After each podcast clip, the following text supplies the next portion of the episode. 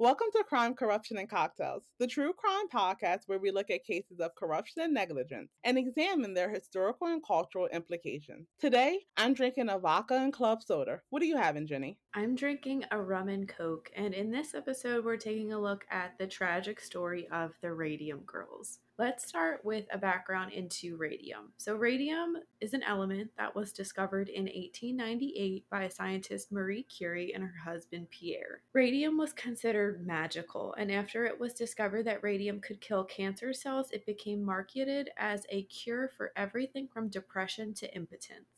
Radium was in everything from tonic water to cosmetics. Its lumosity was a huge draw as well. American William J. Hammer mixed the element with zinc sulfide and glue and created a glow in the dark paint. The paint was very popular in Europe and came to America in 1914 when the U.S. Radium Corporation bought Hammer's invention. The company was given U.S. military contracts, and radium was used during World War I to make the dials on machines and soldiers' watches glow. Watches with similar properties were also fashionable with the public. Radium was one of the most expensive materials on Earth and one of the most profitable. Factories making these watches and military materials sprung up around the country. Young women and girls were hired at these factories to hand paint watch dials for soldiers and instrument panels for military equipment. It was believed that women were more capable of this job because of their small hands. The women were happy to be helping with the war efforts and holding down the home front while men fought in the war. Dial painters were paid better than the average factory worker at the time, which made the work lucrative and allowed the women to gain financial independence. The work was also viewed as artistic, which also made it a draw. The dial painters mixed glue, water, and radium powder into a luminous paint. They'd carefully use a camel hair brush to apply the dial numbers. After a few strokes, the brushes would lose their shape and the women couldn't paint accurately. To get the numbers on the watches small enough and the details exact, workers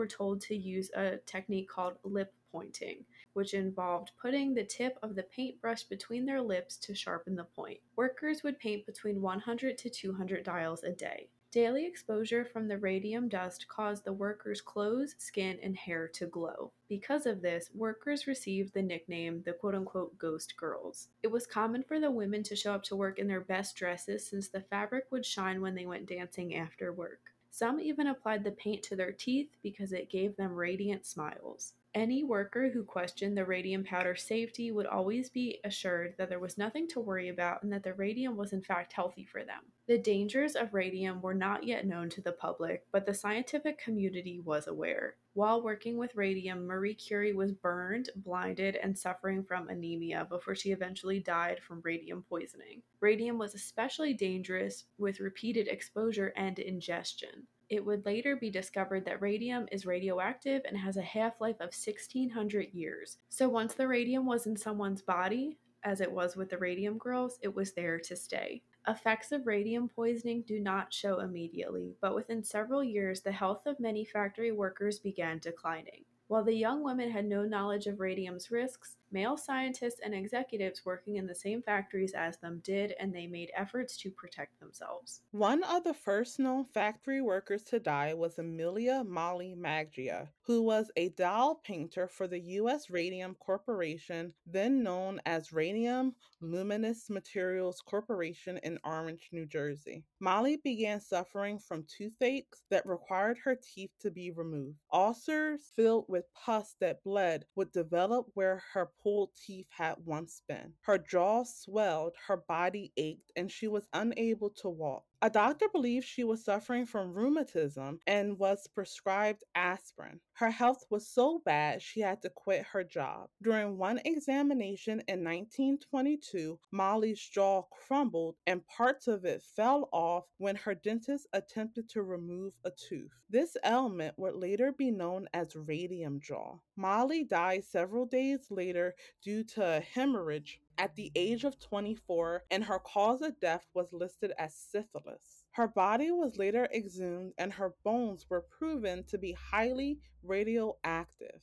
According to NPR, by the mid 1920s, dial painters were falling ill by the dozens and became afflicted with horrific diseases and ailments, including anemia, broken bones, migraines, tumors, shortened or lost limbs, stillbirths, rotted jawbones, and collapsed spines. Doctors in areas surrounding the factories dealt with countless patients dealing with the same symptoms and ailments, and they suspected if their cases could be related. Many of the women were no longer employed at the radium factories when their symptoms began, so they were not able to immediately link their pain to their work. For two years, the U.S. Radium Corporation denied any connection between the girls' deaths and their work at the factory. Facing a downturn in business because of the growing controversy, the company finally commissioned an independent study of the matter, which concluded that the painters had died from the effects of radium exposure. Refusing to accept the report's findings, the company commissioned additional studies that came to a different conclusion. In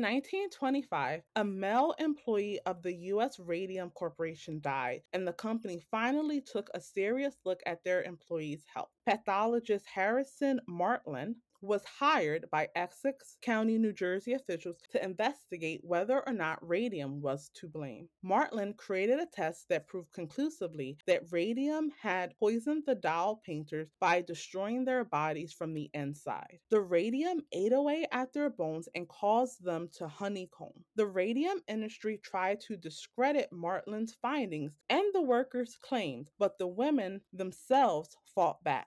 Grace Fryer worked as a dial painter alongside Molly from 1917 to 1920. In 1922, her teeth were falling out and she experienced jaw abscesses. Her bones were decaying, and one doctor suggested that they may be related to her time in the doll factory. In 1925, Fryer and five other employees, including two of Molly's sisters, sued the U.S. Radium Corporation. She struggled to find a lawyer that was prepared to help her, as many lawyers she approached were intimidated by taking on a large corporation. The women also faced a setback with the two year statute of limitation from the time of poisoning. In 1927, the five women filed their case. The media and public fiercely supported the women and nicknamed them the Radium Girls. Testimony began in early 1928, and the U.S. Radium Corporation was given an adjournment until September, which caused public backlash.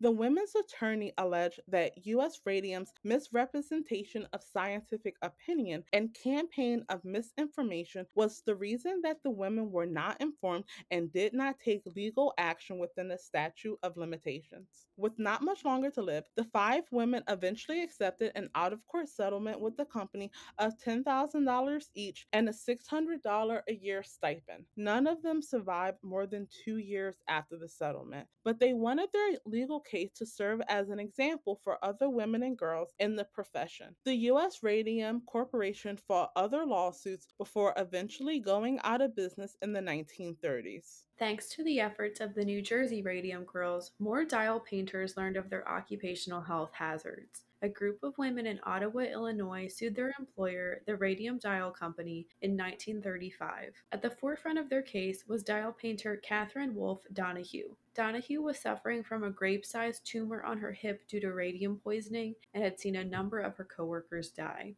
The Radium Dial Company denied any responsibility and lied about medical tests the company had paid for. The company went so far to cover up the truth that they edited employees' autopsies and stole their bones to hide any evidence of radium poisoning. Again, the workers faced setbacks with the statute of limitations and struggled to find a lawyer. Their hearings before the Illinois Industrial Commission finally began in July 1937. By then, the Radium Dial Company's Ottawa factory was closed. Donohue was so sick that she collapsed during a hearing and she was forced to share her testimony from her deathbed. Donohue's courage and fight for justice won many people over. The factory workers eventually won their case, and Donohue died on July 27, 1938. She thankfully lived long enough to see the Radium Dial Company's first appeal get denied. Finally, in 1939, the U.S. Supreme Court denied the company's final appeal and upheld the lower court's decision. In addition to compensation for the survivors, the victims' death certificates were updated to show their actual cause of death. However, much of their compensation, if it was received, was used to pay for medical bills or even their own funerals. When a stipend was awarded, many did not live long enough to collect their award. After the trial ended, the Ottawa factory survivors found themselves shunned by their community. The lawsuit took place during the Great Depression when work was hard to come by, and many felt that the women and girls should have kept their experiences to themselves. During World War II, many survivors were voluntarily studied by scientists in order to explore the effects of radioactivity. Even after the women's deaths, their remains continue to emit radioactivity. Some women were buried in lead coffins to protect the surrounding environment. The land that both the New Jersey and Illinois factories were built on was contaminated by radium. According to the authors of the book Weird New Jersey, the EPA began efforts to clean up the area of the former New Jersey factory in the 1990s, and in 1991, 237 Orange, New Jersey residents collected $4.2 million from the remains of the U.S. Radium Corporation. In 1938, the U.S. Food and Drug Administration banned the quote unquote deceptive packaging of radium based products. Safety practices surrounding radium were put in place because of the Radium Girls, and the radium watches were still being made until 1968. Though the exact number of women whose health was affected by ingesting radium is not known, it's estimated that thousands of women suffered. Though many experienced more immediate symptoms of radium poisoning and death, some did not show effects until later in life. The last known radium girl to die was Mae Keane, who passed away at the age of 107 in 2014. Keane only worked for a short period of time at a Connecticut factory and was asked if she wanted to quit because she did not enjoy the practice of lip pointing.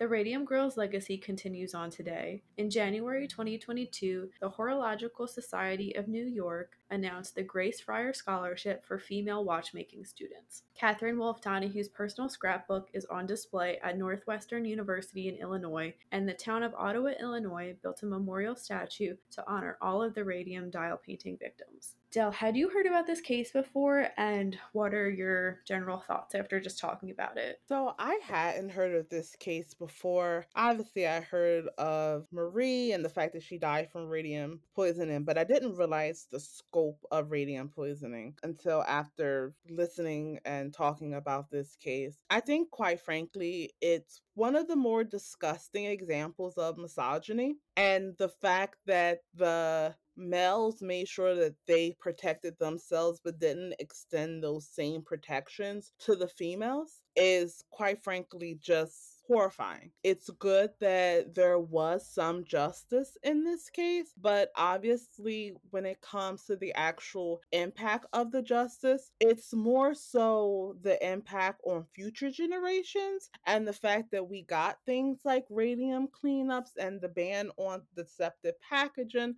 when it comes to radium versus the justice actually going to the people who directly suffered because unfortunately they for the most part died before they were were able to really see out the justice. That's why it's so great to hear that Donohue was able to live long enough to see that first appeal denied and the fact that the company wasn't able to get away with the crappy and very illegal things that they were doing. What are your thoughts on this case? It's really upsetting to me. I was definitely getting annoyed and emotional researching this, especially just hearing about how hard these women fought. And it's really cool to see that these women were very selfless. The women in New Jersey, they wanted other women to be safe. They knew this was an issue and they knew that they were not the only ones affected by it. And they did end up inspiring other people. Like you said, it just reeks of misogyny, just how disposable these women really were to their employer. They didn't care about them because they knew they could hire someone else and just continue the cycle of killing these women. And I'm sure when these women started to fight against them, they were not worried at all. I know that the public was really starting to mistrust the radium company in New Jersey, at least, and they were really standing by the girls. But I think they probably were confident that were these like big executive men, why is anyone going to believe these factory working women compared to us? But the women did have some advocates in their lives too, their doctors, especially that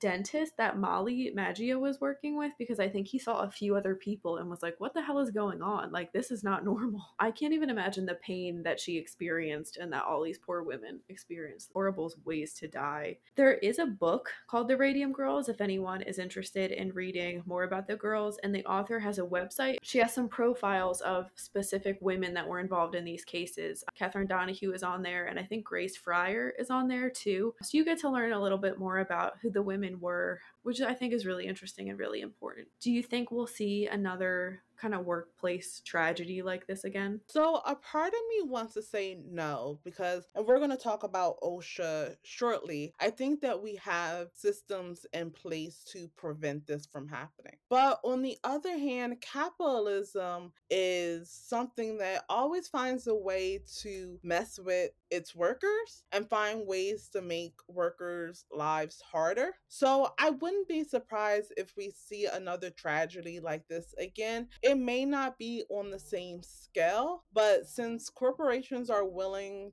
to gamble with people's lives, I think that we can't completely rule it out. I think that the closest thing we've seen to that recently was with COVID 19. And if you look at the factory workers and the factory farm workers and how sick they were getting and their increased likelihood of dying from COVID 19 because the companies were ignoring the health risks. What do you think? I agree. I definitely think we're going to see something. I don't know what field or like sector it would technically be in. That's uh, the COVID 19 thing with the factory farm workers is a great example. I wanted to say too that there are some professions that are higher risk that do employ more women. The garment workers in Bangladesh, this is a little different than the radium girls, but we've seen so many like fires and building collapses because no one is taking care of these workers. And it's devastating. I think stuff like that is definitely going to continue because it's profits over people, right? This is the definition of profits over people,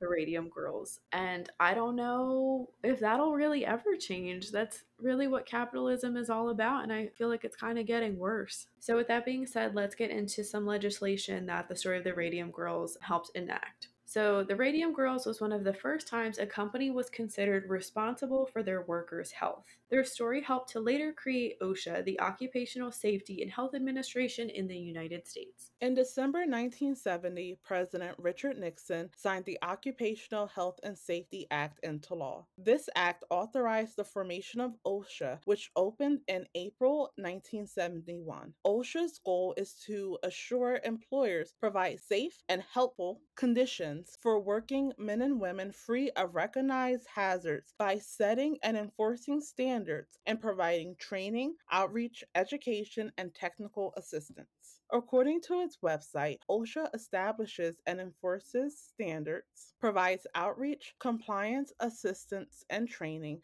and establishes cooperative programs to partner and work collaboratively with employers, employees, and other stakeholders. These intervention strategies are designed to deter, assist, and collaborate with employers and employees to reduce workplace injuries, illnesses, and fatalities. Its first issued workplace standards provided workers protections from asbestos. In the 1980s, OSHA standards gave workers the right to know what chemicals they may be exposed to at their workplace. They then went on to provide stricter standards for falls, blood-borne pathogens, and toxic substances. Blood-borne pathogens practices were created in response to the AIDS epidemic. This is why healthcare workers wear gloves when drawing blood and why there are special deposit boxes to dispose of needles. In more recent years, they've produced standards for various chemicals, construction sites, and COVID 19. The agency has also created trainings for workplace safety and has whistleblower protections for employees that speak out against their workplace. OSHA ensures that workers have a right to a safe and healthy workplace. Before OSHA's creation, disabling work injuries had increased 20% during the 1960s, and 14,000 workers were dying on the job each year. Worker deaths in America are down on average from about 38 worker deaths a day in 1970 to 15 a day in 2019. Worker injuries and illnesses are down from 10.9 incidents per 100 workers in 1972 to 2.8 per 100 in 2019. However, the agency is very understaffed, and nationwide there are issues of underreporting and racial disparities at unsafe jobs. So, like we had talked about, radium was really a miracle product when when it was discovered. And we learned as scientific community and as the public that radium was not as safe and healthy as we thought it was. And that, of course, is not the only product in world history where people thought it was really safe when it was truly killing us. We'll go through a short list of a few others. The first is asbestos, like we mentioned with OSHA. Asbestos is a heat resistant mineral used in manufacturing. It's most widely known to harm the lungs and cause mesothelioma, a fatal cancer. The first cases of asbestos related illnesses were recorded in 1924 in the British Medical Journal. As a result, the British government enacted regulations on dust to protect factory workers. However, in the United States, use of the fiber peaked in popularity around World War II. Asbestos has been used in building insulation, brake shoes for cars, adhesives, garden supplies, and even crayons. So, almost anything you can think of. Knowledge about asbestosis and lung cancer began spreading by the 1940s, and by the mid 1950s, scientists determined that there was likely a strong link between asbestos and lung cancer. In the 1970s, the U.S. Consumer Product Safety Commission, the CPSC, banned asbestos in some home building materials. In 1989, the EPA banned the use of asbestos in new materials and called for all school buildings to be inspected and repaired if necessary. Though asbestos use has dropped, exposure can still occur and be very dangerous to the human body. Another example are tapeworms. In the 1950s, people began infecting themselves with tapeworms by swallowing a pill that had a tapeworm egg inside of it in order to lose weight. People thought that since tapeworms were a parasite and they fed off the foods that you ate, meaning your calories would be split between you and the tapeworms.